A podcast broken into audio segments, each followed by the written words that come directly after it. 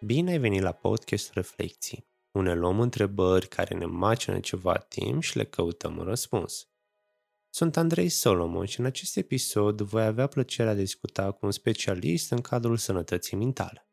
Îți mulțumesc tare mult că ai acceptat invitația pentru podcast Anfiana Botez este doctor în psihologie, psiholog clinician și psihoterapeut cognitiv-comportamental, cu experiență de peste 15 ani ca terapeut, a lucrat cu tulburările mentale ale adulților, copiilor, cu dezvoltare personală și optimizarea relațiilor de cuplu, prin intervenții schema terapii, ACT și CBT. Încă o dată îți mulțumesc frumos că ai acceptat invitația.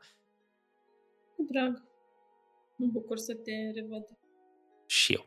Și eu. Aș vrea să începem un pic să discutăm despre experiența ta de psihoterapeut ca și pași de formare și aș vrea să dau startul cumva cum simți că ai început cariera, cum simți că ai fi vrut să te vezi și cum simți că ești acum, în punctul ăsta. Uh-huh. Uh, să zic, valoarea de bază care m-a animat așa în, în a-mi alege profesia asta, e ideea de a fi acolo lângă oamenii care sunt în suferință. Uh-huh. Și um, percepția mea era legată de asta, de utilitate, de a fi utilă, de a alina cu ceva suferința oamenilor cu care vorbesc. Și la început versus acum, um, da, mi-amintesc multă stângăcie, mi-amintesc uh, emoții, mi-amintesc că nu eram sigură dacă fac bine, dacă nu, dacă ajut, dacă nu. Um, uitându-mă așa ca și fir roșu de peste ani, mi se pare că lucru care era cel mai important atunci și cred ce m-a ajutat și să merg mai departe și feedback-ul oamenilor e partea asta de empatie și compasiune. Chiar dacă mm-hmm. nu mhm știam să o numesc așa și să o izolez așa la momentul ăla ca și aspect aparte, dar cred că ăsta a fost firul roșu și pe măsură ce au trecut ani, pe lângă cunoștințe și abilități pe care le-am dobândit, mă întorc din nou și din nou la cât de important e să fii acolo pentru celălalt și să fii prezent și să-ți pese de suferința persoanei din fața ta. Da, și am observat că atunci când apar uh, astfel de comportamente în terapie, oamenii se deschid un pic mai ușor sau poate mai mult, pentru că își dau seama că nu se întâlnesc așa de frecvent în viața lor socială, cotidiană, pentru că nu suntem obișnuiți totuși, fără un pic de antrenament, să fim empatici, să fim acolo, să înțelegem când trec prin dificultăți și, ok, I can feel you, te accept, ești acolo cu emoțiile tale și când vin în terapie, cumva au așa un șoc. Hei, cineva chiar mă ascultă și nu, nu, e, nu e fals, cum poate se mai portretizează în seriale și în filme, că na, te duci la terapie și cine știe ce-ți face, te manipulează, îți bagă idei total nebune și treburi. Da, da, ideea e să nu fie fals și să fim prezenți și cred că asta e una dintre cele mai valoroase aspecte, faptul că cineva îți acordă, să zic, ședința asta de atenție exclusivă, în care e centrat doar pe tine, da? Mm. pe care, într-adevăr, nu prea o avem în viața socială, pentru că e un schimb de întâi atenție la mine, după aia la tine. Da. Uite, pe parcursul anilor tăi de uh, terapie, în ce are simți că rezonezi cel mai mult cu clienții? De exemplu, terapie de cuplu, tulburări afective, să lucrezi cu copiii? Uh, cel mai mult uh, rezonez și mi se pare așa meaningful e parte de relații. Că e vorba uh-huh. de cineva care vine poate în terapie individuală, da? pentru că din diverse motive partenerul, partenera nu mai este acolo sau nu dorește să vină sau poate situații în care cineva vrea să ia o decizie legată de relația în care este sau cineva trece pentru o despărțire da? Mm-hmm. Sau încearcă să-și înțeleagă modul în care se poartă în relația respectivă și în care, cum se simte și cum să facă să fie relația mai mulțumitoare.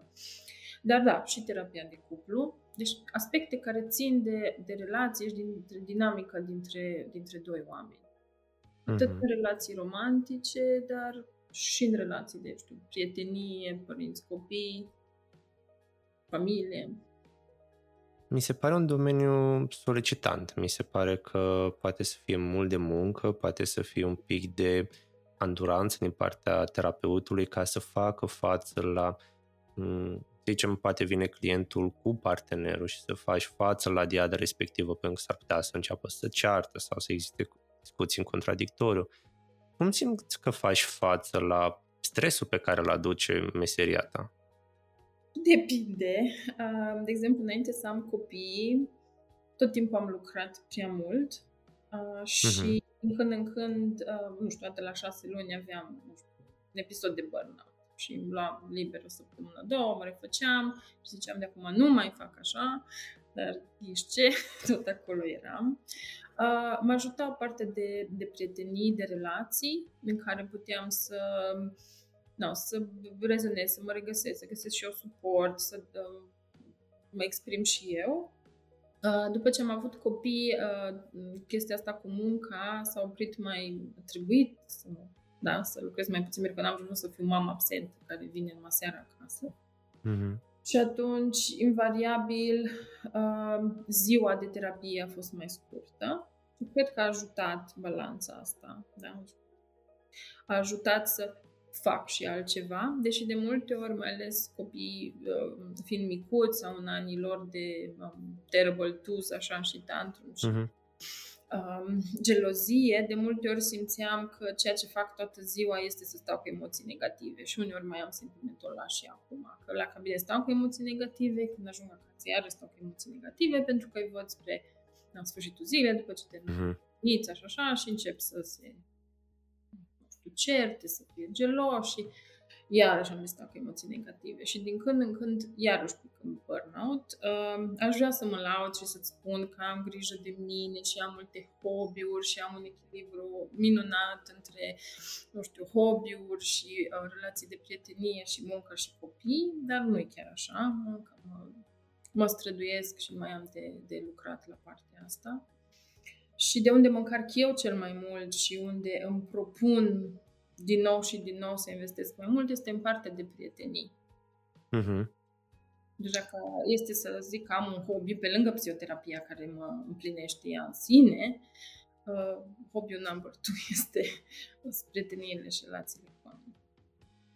Da, și mi-a plăcut cum mai normaliza, ca să pot să spun așa, faptul că pe măsură ce trecem prin experiențe, cumva învățăm și ce ne-ar putea ajuta pe noi să ne facă să ne simțim mai bine, pentru că tot auzim sugestii poate din partea prietenilor că, hei, uite, ai putea să faci asta sau asta altă, dar până cumva nu, nu vine natural sau cumva nu încerci și îți dai seama dacă funcționează, o să mai facem la fel comportamentele pe care le făceam odinioară și, na, aia e, învățăm din greșeli, mergem înainte, le mai repetăm, e work in progress, ca să zic așa, și îmi place să normalizez asta și în clienților. Iar dacă învățăm tehnici noi, nu e standardul că de acum gata, te duci acasă și le aplici fără să mai clipești. Nu, să mai faci comportamentele vechi pe care le știi că, na, aia e.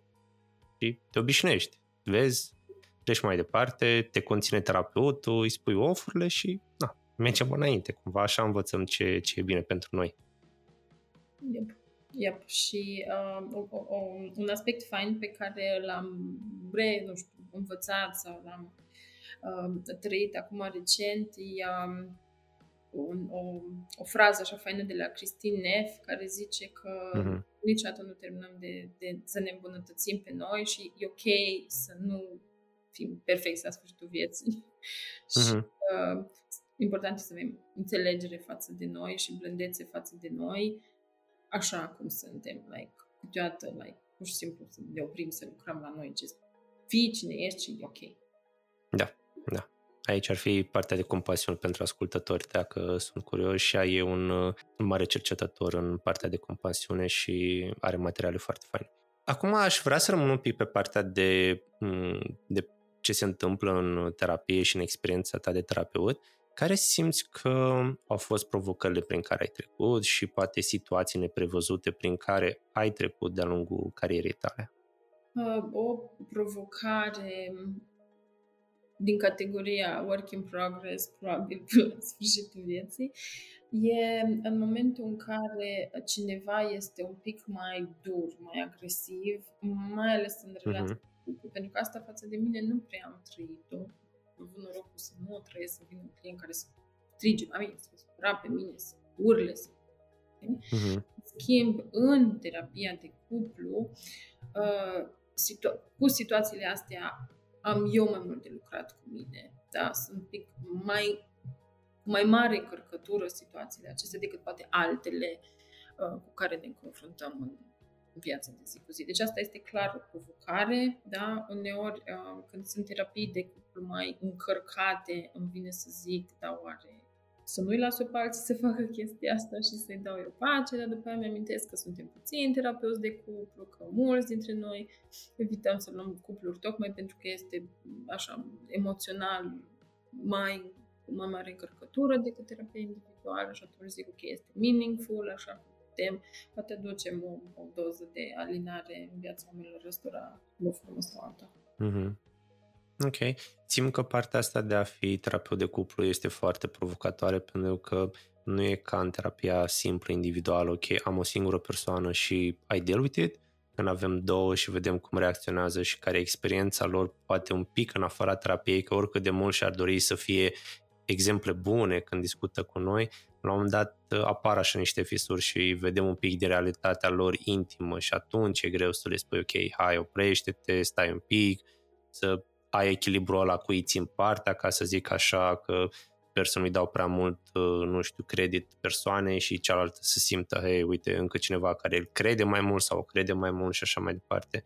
E, e, mi se pare puizant, mai ales uh, dacă nu avem grijă de noi, cum ai menționat și tu, că îți dai seama că e provocator și știi că poți, ok, hai să mă protejez un pic, să nu fie prea mult pentru mine, să nu, să nu mă lase fără energie la final de zi. Yep, da, exact. Exact și asta e o altă parte dificilă cu să încerci să fii empatic și să-i conții pe amândoi și în același timp să nu ții parte la niciunul. Ai început uh-huh. că m-a ajutat experiența de a avea doi copii, pentru că exersez și cu ei și chiar simți cumva că okay, nu vreau să țin parte la niciunul și vreau să fiu un fel de um, corectă sau de iubitoare cu amândoi și am fost șocată de cât de mult se aseamănă cu uh, sentimentele pe care le ai când ai doi oameni în față. Da, da, da, da, da.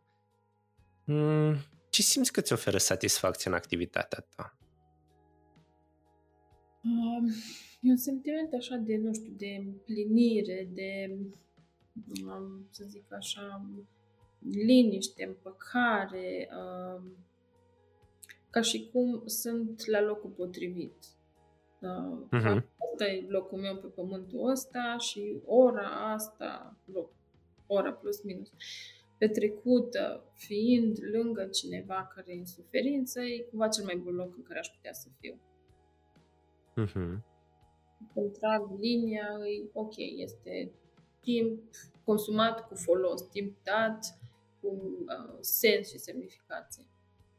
Mm-hmm. Și cred că asta ajută foarte mult, cum poate menționai mai devreme, că timpul ăsta pe care noi îl dedicăm câteodată se poate simți ca și muncă, dar uneori se poate simți și ca un rezultat frumos pe care îl doream de ceva timp și uite, fix acum l-am simțit și parcă vine și la momentul ăla potrivit, cumva mă umple de energie când știu că am lucrat poate, nu știu, 10 ședințe și poate n-am văzut un rezultat și într-o dată clientul are Hei, da, da, da, uite că are sens acum la cât am muncit. Mm-hmm. Da. Ținând cont că ai o experiență mare de terapie, ți s-a întâmplat până acum să te întâlnești cu clienții tăi pe stradă? O, da, pe stradă sau în alte contexte. Și cum e pentru tine? Pentru că, de exemplu, din perspectiva mea, mi se pare așa un pic... M- simt că m-aș pierde. Am avut, cred că, un singur contact până acum așa de nicăieri cu un client și eram, m-am făstăcit. Cum ar fi pentru tine experiența asta? Pot să zic cum a fost în mai multe contexte și ce, ce mă ajută să o simt așa, cum să descriu. În primul și în primul rând, pe măsură ce au trecut, să zic, ani, mi-am găsit un loc de, dacă vrei, de esență, de miez, în care eu sunt aceeași în oricare rol al vieții mele. Bineînțeles, uh-huh modificările cu contextul potrivit. Eu sunt aceeași și dacă uh, discut într-o ședință de terapie și dacă, nu știu, vorbesc cu soțul meu sau cu o prietenă sau cu copii. Eu sunt tot aia. Și atunci, din punctul meu de vedere, când mă întâlnesc omul ăla pe stradă sau într-un alt context diferit de, de cabinet, eu sunt aceeași, așa că mă port la fel. Mm-hmm. Ok. Cred că aici e nevoie și un pic de expunere pentru cei care nu au parte de astfel de experiențe ca să-și dea seama, ok, cum ar trebui să mă simt când se întâmplă asta. Și ce am mai auzit tot așa de la alți colegi că discut un pic în, în ședințe. Hei, dacă ar fi să ne vedem, mm-hmm. cum ar trebui să reacționăm? Că unii clienți știu că sunt super ok cu asta, dar alții se cam feresc și pentru că poate contextul lor social, dacă ne-am vedea în orice context, în afara terapiei, poate nu înțeleg și n-au chef să dea explicații, ok, da, mă duc la terapie și na, să nu se strice ceva pentru ei acolo, că nu știu, sunt văzuți diferit sau ceva genul ăsta mai există în continuare stigma asta că dacă mergi la terapie, gata, ai nebunit și te băgăm în spital și nu știu ce. Da, adevărat. Și cred că e utilă partea asta, să discutăm un pic cu clientul, chiar dacă nu se întâmplă vreodată, totuși. Dacă se întâmplă, hai să fim ok, chill, te salut dacă e nevoie, dacă nu, la fel, nu, nu se schimbă deloc. Da. Ok. Aș vrea să mai completez ceva aici. Uh-huh. Um, ceea ce totuși fac, deci dincolo de eu sunt un om și celălalt este tot un om, în orice context ar fi, este că urmăresc comportamentul non-verbal al clientului și dacă n-am apucat să discut asta în terapie, în sensul că dacă văd că nu se bește și vine spre mine, fac același lucru, mm-hmm. dacă văd că preferă să mă evite, iarăși fac același lucru, mă duc, hei, salut! Da, da, da. Știi, cum vii la mhm. ședința mm-hmm. viitoare. Și da, apropo de um, a saluta sau nu pe cineva, eu nu sunt atât de faimoasă încât dacă sunt văzută că salut pe cineva pe stradă, se gândească, aha, mm-hmm. că mergi la ea la terapie. I mean. e okay. Da. Mm-hmm, mm-hmm. Ok, da, da, da. La asta încă nu m-am gândit. Dacă ar fi să mergi tu personal la terapie, ce simți că te-ar motiva să faci asta? Ca să schimbăm un pic rolurile, să vedem, ok, nu mai ești tu terapeutul, ci mai degrabă ești clientul, persoana care se deschide în fața altei persoane. Am fost la terapie uh, în trecut, acum câțiva ani, după nașterea celui de-al doilea copil, în care mă simțeam super, super copleșită de modul în care um, încercam să mă împart între ei, între multiplele roluri. Uh, da, atunci mi-a fost foarte, foarte greu, da, și aveam uneori, nu știu, stări de lipsă de speranță, să zic, de extenuare, de... și atunci am simțit că e cazul să cer ajutorul, da, și am fost câteva luni la o colegă și m-a ajutat mult, mi-a făcut bine, da, și oricând aș mai avea nevoie, m-aș, m-aș întoarce. Mm-hmm. Uh, am adus în discuție partea asta de că și terapeuții merg la terapie pentru că chiar au nevoie la un moment dat, că e o muncă grea, sunt colegi care lucrează cu cazuri mai grele, care au tot felul de povești, care, fa, zici că sunt luate așa din filme în alea de thrillere, că amenință cu lucru și e greu. Și la un moment dat chiar avem și noi nevoie să fim ascultați, să povestim un pic despre ce se întâmplă cu noi, ca să fim noi după aia buni pentru munca pe care o prestăm mai departe. Exact, exact, da, da. Da, și cred că fiecare terapeut trebuie să aibă măcar o dată experiența asta, să știi cum este pe celălalt scaun. Mm-hmm, mm-hmm. Și poate să mai formezi serie dacă e ca să, ca să vezi cum lucrează și un alt coleg pe lângă partea de vorbești cu alți colegi de brațlă, dar parcă e altfel când chiar ești client și vezi, ok, hei, uite așa mă întreabă, uite așa face și poate prinde, prinde bine pentru cineva. Ok, aș mai avea o singură întrebare sau ca să zic mai bine înainte de a pune capăt discuției noastre, aș vrea să schimbăm un pic rolurile noastre. Aș vrea să îți las ție oportunitatea de a-mi adresa o întrebare. Ok. Um, sunt curioasă cum este pentru tine um, ceea ce faci, experiența aceasta de a vorbi cu terapeuți și poate, uh, nu știu, un lucru valoros pentru tine pe care l-ai învățat din discuțiile de până acum? Cel puțin discuțiile pe care le-am avut cu celelalte persoane care au participat la, la podcast, mi-am dat seama că există o anumită deschidere pentru persoanele care sunt clienți sau care sunt terapeuți. Văd că vorbesc mult mai ușor sau se deschid față de propriile experiențe. Mi-am dat seama că până la urmă e normal să fii ok să povestești despre lucruri personale, că alte dăți, mă gândeam, ok, dar de ce să fac self-disclosure-ul ăsta? Îmi dau seama că cumva îmi normalizează reacțiile și pot să fiu poate un pic mai uman cu clienții, pentru că cel puțin când începeam sesiunea de terapie eram foarte panicat, mai ales pe la primele ședințe, că eram ok, ce mă fac, să nu, nu, să nu fac vreo greșeală, să nu mă înțeleagă clientul greșit, dar acum am dat seama că totuși nu vine doar pentru experiența mea, ci vine și pentru experiența pe care o, o vede în terapie. Cum spun și studiile, că până la urmă contează și relația terapeutică decât uh, toate tehnicile pe care poți să le aplici cu ei și dacă se simte cumva stingheră în sesiunea de terapie, hmm, s-ar putea și ca exercițiile să meargă mai greu. Dar mi-am dat seama că pe măsură ce poate mai aduc în discuție propria persoană și mai sunt și ok să mai dezvolt câteva lucruri, e super ok. Și am observat că și ceilalți colegi au învățat din asta și își dau voie. Desigur, cu limite. Acum nu să facem noi schimb de roluri și povestesc eu despre mine clientului sau ceva de genul ăsta, dar simt că uneori face aha în mintea sa. Și își dă seama, hei, da, are mai mult sens și îmi dau seama că nu sunt singura persoană din univers care trece prin dificultățile astea. Cel puțin am observat asta la tineri. Le prinde foarte mult acolo să vadă că hei, nu simt că sunt privită de sus și mă pune ca pe un pion pe tabla de șac, ci mai degrabă e acolo lângă mine, adică e fix un pion pe lângă tablă mm-hmm. și poate uneori mai îmi dă un ștum fund, că mai spune un adevăr pe care n-aș fi vrut să-l aud sau ceva genul ăsta, dar știu că e acolo. Uh, cred că o metaforă pe care am auzit-o la o altă colegă a fost că pentru ea e ca o călătorie pe munte niciodată nu o să stea în spate, când dă de greu, vine lângă persoana respectivă, o ia de braț și zice hai că facem împreună. Nu e mm. singur, nu e doar drumul tău, din moment ce ai apelat la serviciul ăsta, ai apelat la mine, sunt acolo. Îți spun verde în față când simt că greșești, dar și când ai nevoie sunt acolo și te țin de mână sau de braț sau, nu știu, te împing de la spate dacă e nevoie și sunt partenerul tău de lucru, dacă e. Fain, fain metaforă, îmi place. Da. Și prima parte, ca să poate să răspund și la faptul că înainte erau monologuri, mi-am dat seama că nu știu exact ce identitate aș avea, ca și tânăr emergent, ce fac cu viața mea și așa mai departe.